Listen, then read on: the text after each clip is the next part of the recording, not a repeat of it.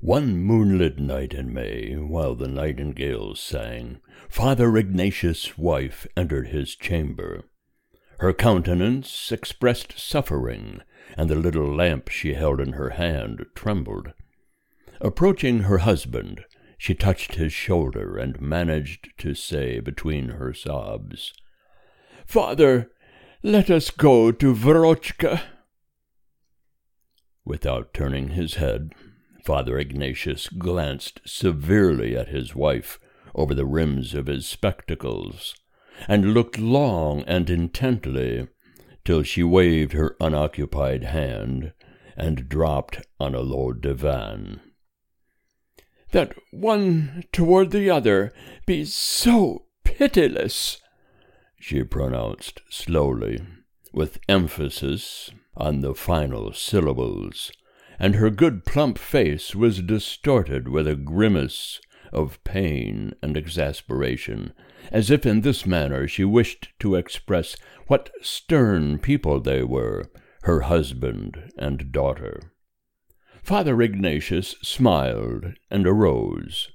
Closing his book, he removed his spectacles, placed them in the case, and meditated.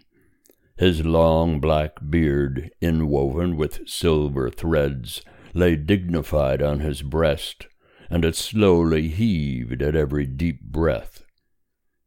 Well, let us go, said he.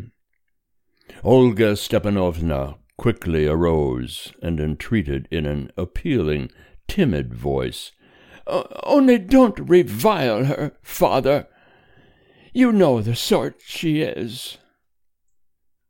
Vera's chamber was in the attic, and the narrow wooden stair bent and creaked under the heavy tread of Father Ignatius.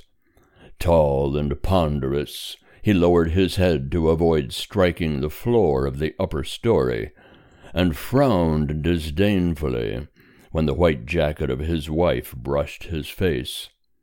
Well he knew that nothing would come of their talk with Vera. Why do you come? asked Vera, raising a bared arm to her eyes.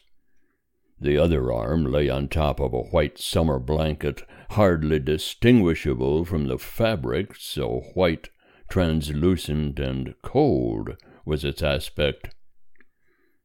Veroshka, began her mother, but sobbing she grew silent.